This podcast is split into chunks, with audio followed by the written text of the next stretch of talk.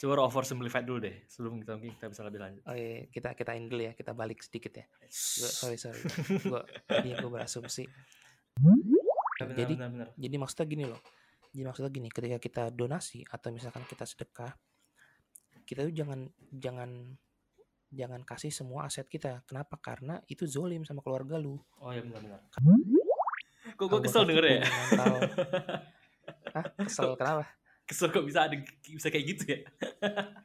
Lo sedekah hari ini semua, besok bisa balik lagi. Keren keren keren keren keren. Iya. Epic, epic.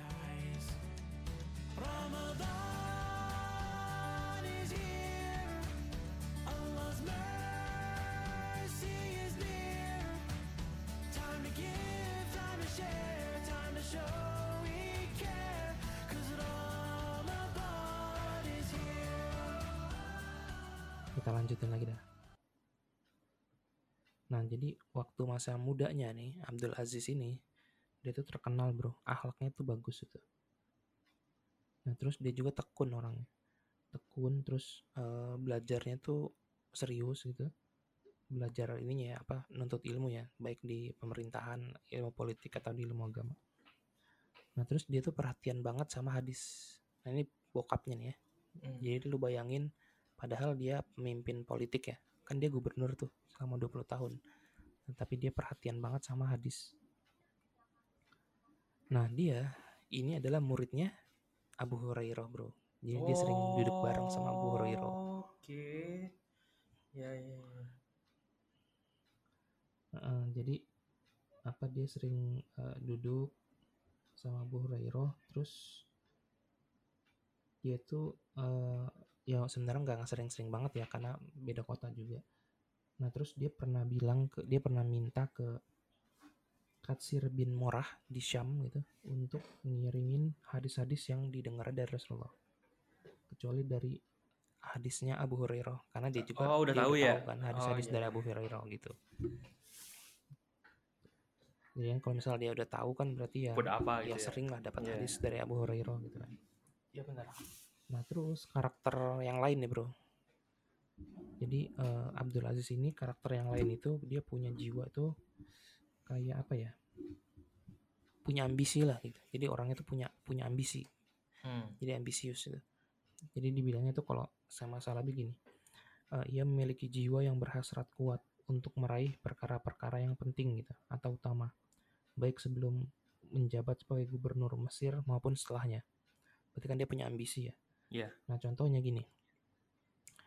Eh, dulu sebelum dia jadi gubernur waktu dia masih muda banget lah dia kan datang ke Mesir kan dia gubernur Mesir nih ya itu kan dia pertama kali datang ke Mesir. Dia tuh bilang gini eh, dia tuh kayak jatuh cinta lah sama Mesir itu nah, terus dia punya ambisi bro untuk memimpin Mesir. Dia punya cita-cita untuk memimpin Mesir. Nah, terus akhirnya dia beneran jadi gubernur Mesir jadi eh, menurut gue beliau itu punya karakter apa ya beliau tuh tahu gitu purpose-nya tuh buat apa gitu purpose-nya ya udah Hmm. mau jadi leader leader politik gitu jadi gubernur di Mesir dan emang kejadian gitu. Ya visioner lah ya.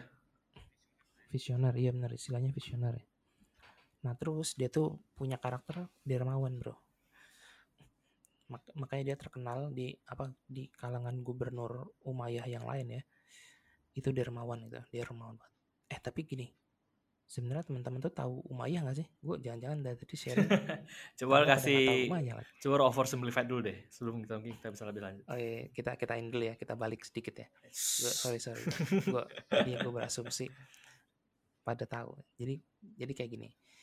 Jadi kan kalau misalnya kita ngebagi sejarah Islam berdasarkan politik ya, sejarah politik, sejarah dinasti, eh, kan pertama masa Nabi ya, masa Nabi, kemudian wafat, terus diganti sama masa Khulafaur Rasyidin, Ya. Abu Bakar, Umar, Umar, Utsman, Ali. Ali. Ya, nah terus itu diganti sama masa Umayyah gitu. Atau kita nyebutnya biasanya Bani Umayyah gitu. Maksudnya dari keluarga Umayyah. Kenapa eh, Umayyah? Karena pemimpin pertama itu Muawiyah bin Abu Sufyan. Jadi Hmm. Muawiyah itu sahabat Nabi gitu. Nah terus abis Umayyah diganti lagi sama Abbasiyah. Nah habis itu baru diganti lagi sama Ottoman. Yang terakhir itu Ottoman atau Utsmaniyah kita nyebutnya.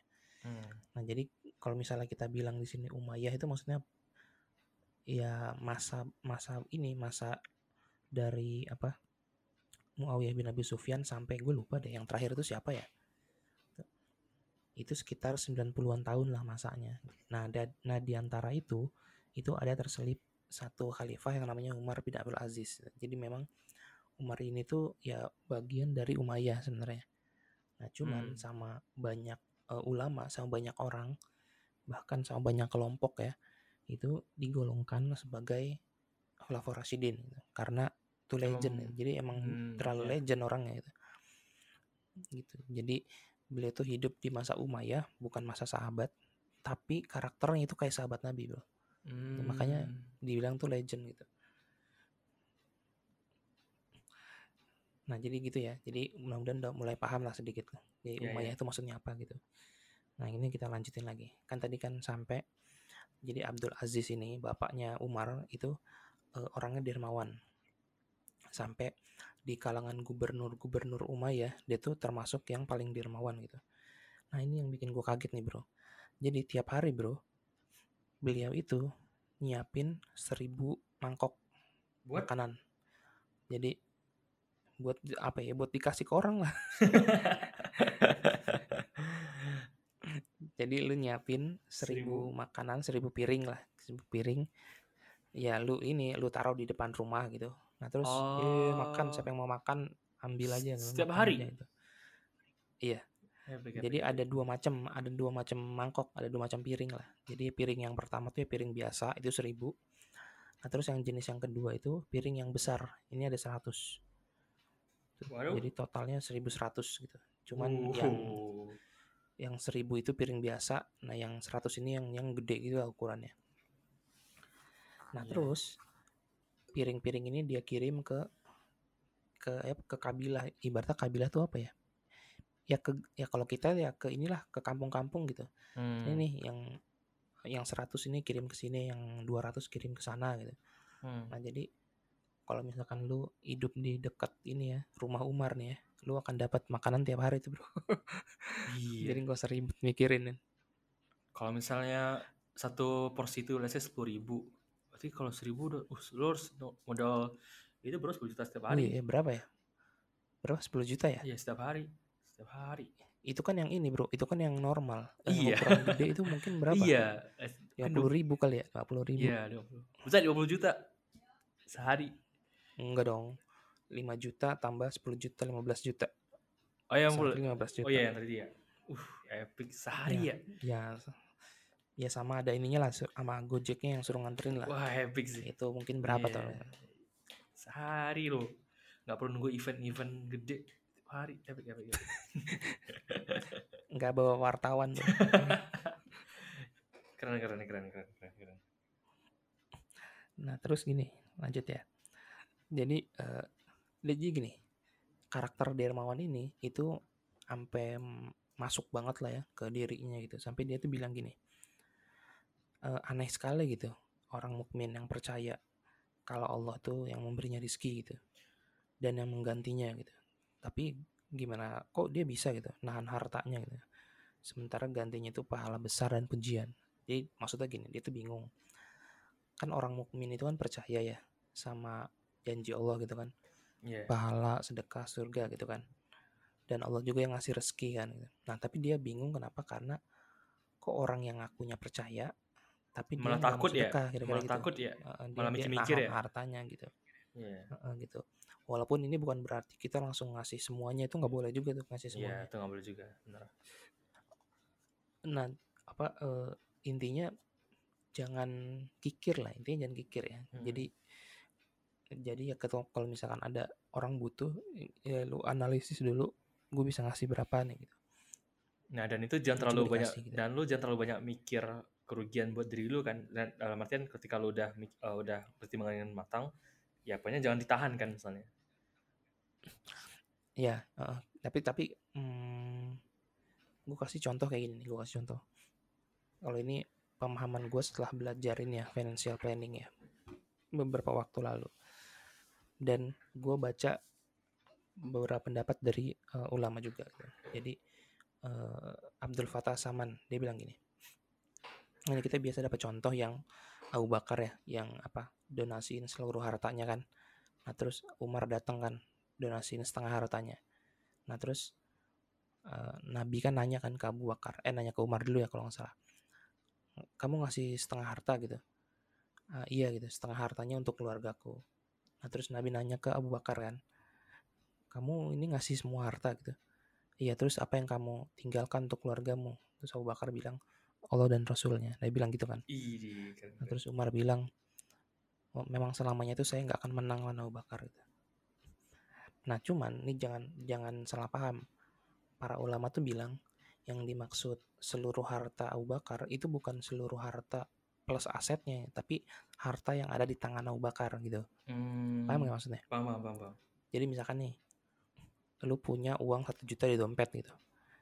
Nah lu ngasih satu jutanya gitu. Tapi kan uang lu kan atau harta lu kan gak cuma satu juta sebenarnya kan? Hmm.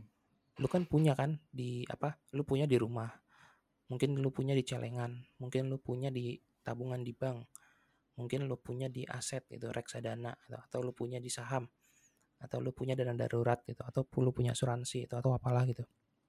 Artinya gini artinya yang disebut harta itu ada yang namanya cash ada yang namanya aset. Nah Abu Bakar itu ngasih cashnya semuanya pada hari itu gitu.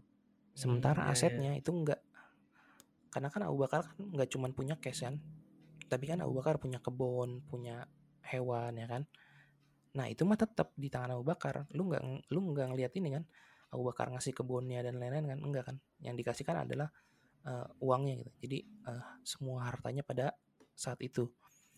Jadi katakanlah Abu Bakar megang uang cash 10 juta. Ya udah 10 juta itu yang dikasih. Atau kalau misalnya megang cash 100 juta gitu. Hasil dari profit dagangnya. Nah 100 juta itu yang dikasih gitu. Nah sementara asetnya uh, enggak kenapa enggak karena itu adalah hak keluarganya. Oh iya gitu. benar, jadi benar, benar. jadi maksudnya gini loh. Jadi maksudnya gini ketika kita donasi atau misalkan kita sedekah kita tuh jangan jangan jangan kasih semua aset kita. Kenapa? Karena itu zolim sama keluarga lu. Oh iya benar-benar karena kan keluarga lu itu kan yang pertama justru yang harus dikasih sedekah. Makanya hmm. kadang-kadang gue kan dengar kadang-kadang gue dengar kasus kayak gini nih. Ada istri yang protes gitu. Kebutuhan keluarga kita aja belum terpenuhi gitu kan tapi suaminya itu malah ngasih ke orang terus jadi anak istrinya kekurangan tapi suaminya tuh ngasih ke orang terus karena dia punya pendapat bahwa yang namanya sedekah itu yang ngasih ke orang gitu nah dia ini salah gitu, salah persepsi. Kenapa? Karena sebenarnya secara prioritas yang harusnya dikasih pertama kali siapa bro? Diri kita sendiri gitu. Iya benar. Kedua baru keluarga kita. Ketiga hmm. masuk keluarga inti ya. Ketiga baru saudara gitu. Maksudnya kerabat lah. Ke apa kasin atau misalkan apa uncle gitu kan paman dan lain-lain lah itu.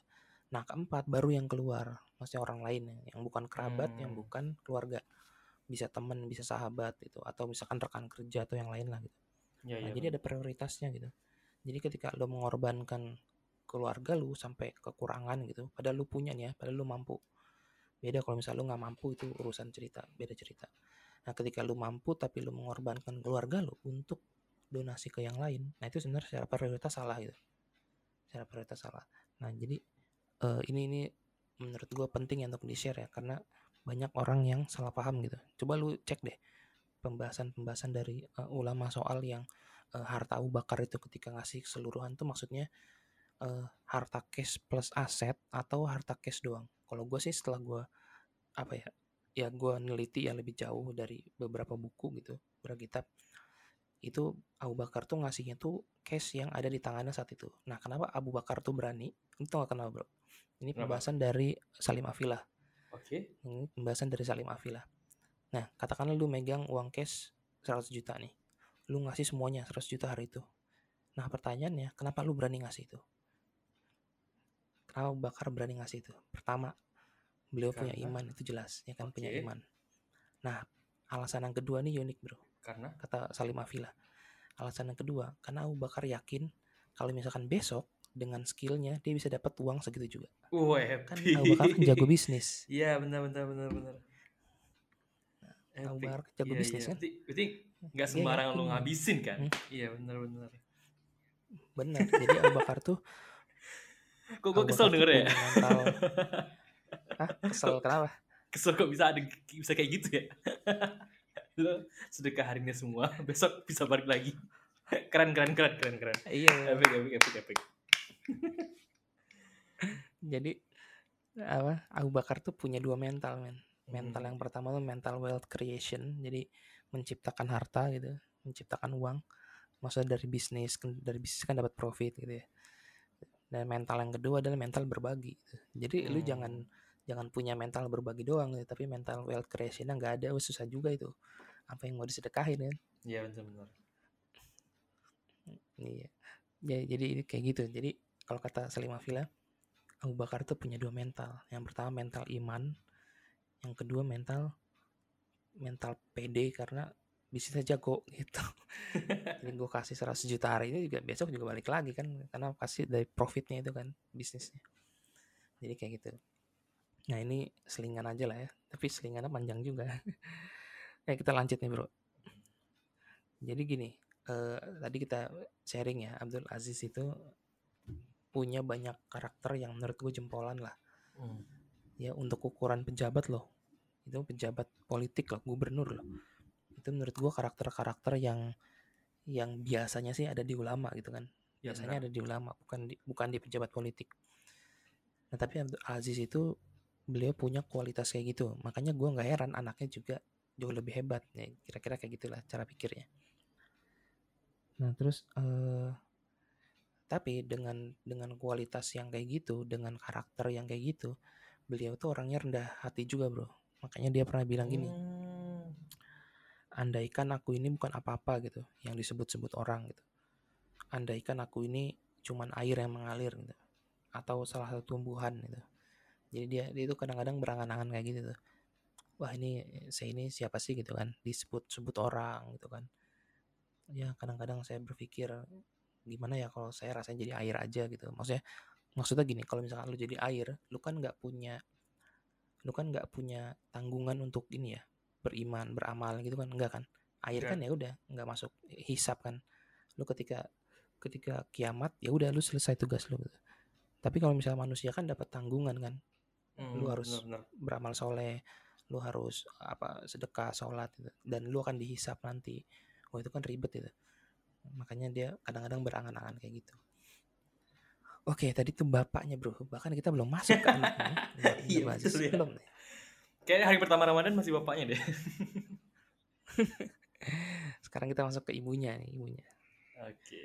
nah jadi ibunya namanya Laila ya Hmm. Eh, cuman kalau apa eh, nama panggilan itu Hashim. Ummu Hashim. ya Muashim. Jadi kita masuk ke ini dulu bro, ke masanya Umar bin Khattab dulu. Jadi eh, Umar itu satu malam tuh lagi jalan-jalan. Kan biasa kan Umar kan dia punya punya kebiasaan untuk patroli malam gitu ya. Nah dia tuh sendirian nih patrolinya. Hmm. Ibaratnya, eh tahu deh sekarang tuh ada nggak sih mimpin kayak gini? Gue juga nggak tahu sih. Kurang tahu juga. Nah terus eh, malam itu dia ini apa eh, ketemu lah satu rumah gitu kan. Sebenarnya Umar lagi ini dulu sih, lagi lagi ngaso, lagi istirahat gitu kan. Terus dia denger obrolan lah. Nah obrolan itu gini apa eh, eh, apa si ibunya ya. Jadi ada ada seorang ibu sama seorang anak, nah, seorang anak perempuan kan suaranya kelihatan ya. Ada dua orang.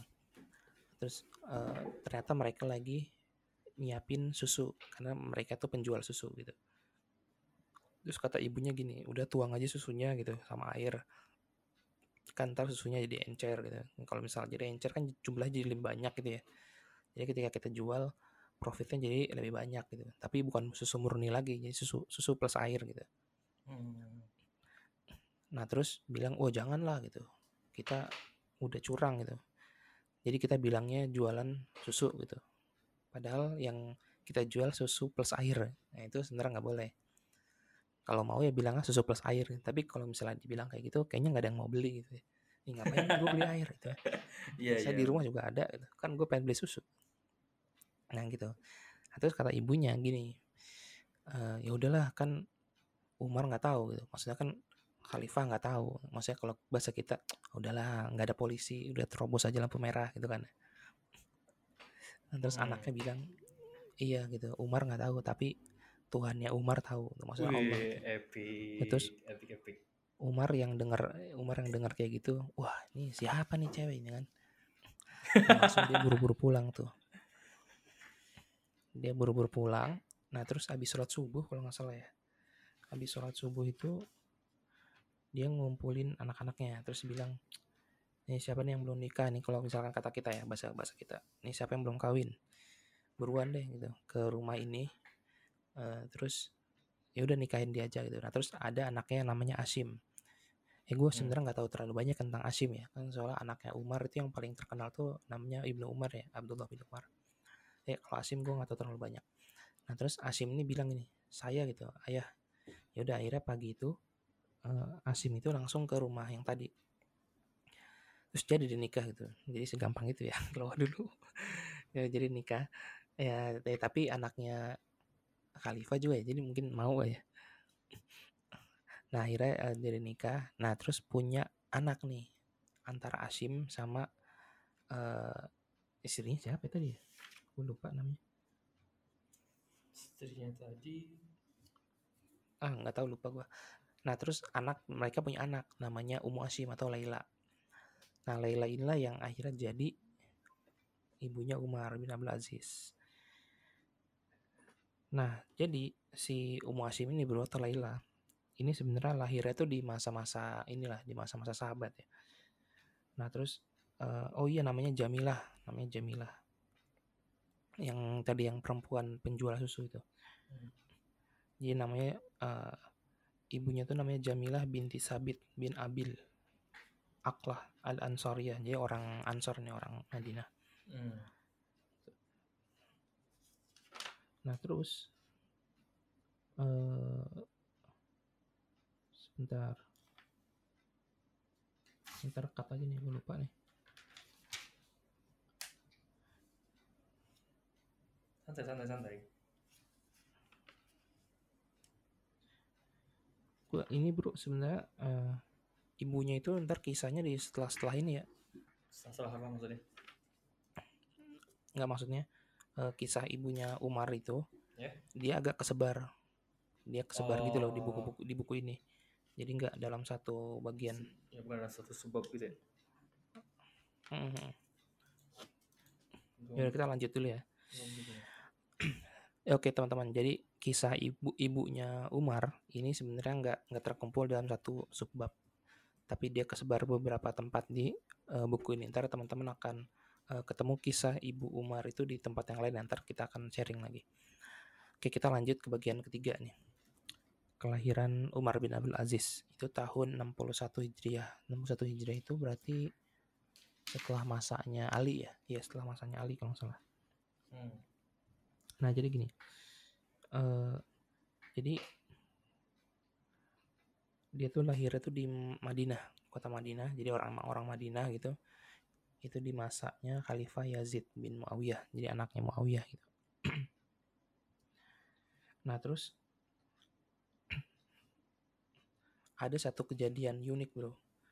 Apa? eh, jadi Umar itu sebenarnya nama lahirnya itu bukan Umar bro, tapi Asyaj, Asyaj. Ini dia dibilangnya Asyaj Bani Umayyah. Bani Marwan Lakop itu apa sih? Lakop itu panggilan kali ya? Disebutnya lakop. Jadi soalnya nggak nggak disebut- nggak disebutin lakop itu apa gitu. Jadi dibilang gini, eh, lakap ini diberikan kepada Umar karena ketika dia masih kecil dia tuh pernah masuk ke kandang kuda gitu. Nah terus akhirnya dia di, ditendang gitu sama kuda itu, ditendang terus eh, akhirnya jidatnya tuh luka sampai ngeluarin darah banyak gitu kan. Nah terus orang-orang tuh panik gitu. Wah ini kenapa bocah itu ditendang sama kuda gitu. Nah, jadi mungkin jidatnya Umar tuh ada bekas luka kayak Harry Potter gitu kali bro. ya. bisa jadi Tanda petir gue nggak tahu di tandanya apa gitu lukanya. Tapi katanya Hmm. tuh lukanya lebar emang. hmm. lukanya lebar karena waktu kecil itu sampai mukanya tuh berdarah semua tuh, keluar darah semua makanya ibunya sampai panik kan wah nah tapi ada orang yang ini ada orang yang eh, bilang gitu wah ini ini kayaknya apa eh, janji dari Umar nih gitu Umar bin Khattab maksudnya jadi Umar bin Khattab itu ya satu hari pernah bilang gitu Nah, nanti ada dari umatku, eh apa dari keturunanku yang punya apa luka itu di, di dahinya dan dia akan memimpin manusia gitu pada keadilan. Hmm. Nah ini tapi kita jangan ini ya bro ya, jangan salah paham dibilangnya, wah ini Umar atau masa depan itu enggak. Ya Umar bin Khattab ya tahu hal itu ya pasti dari Nabi gitu kan, Nabi Hmm. yang bilang gitu. Nah terus Umar bilang ke keluarganya. Nah terus eh, kabar ini tuh jadi populer gitu, jadi populer. Bahkan eh, keluarga Umar itu maksudnya keturunan-keturunan Umar tuh pada ngeliat, ini ada nggak ya anaknya gitu yang punya luka di dahinya gitu. Nah ternyata pada nggak ada gitu. Ternyata adanya di Umar bin Abdul Aziz yang ditendang kuda. Gitu. itu sakit Nah. tuh sakit tuh sakit. nih. Eh, bapaknya tuh pas apa ngelihat anaknya berdarah gitu mukanya bilangnya gini bro apa jika kamu orang yang terluka gitu kan dari Bani Umayyah maka sesungguhnya kamu orang yang bahagia gitu. Nah.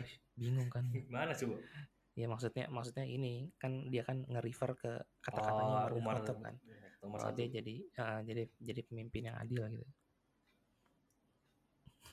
Gitu makanya apa eh apa saudaranya namanya Asbak ini Asbak bukan Asbak ya tapi Asbak Asbak tuh bilang gini apa Allahu Akbar gitu. Orang yang terluka dari Bani Umayyah ini akan berkuasa itu jadi jadi emang gimana ya kata-kata Umar bin Khattab itu terkenal gitu di di antara keturunan-keturunannya wah ini Hmm. siapa nih keturunan Umar yang dahinya luka gitu yang jidatnya luka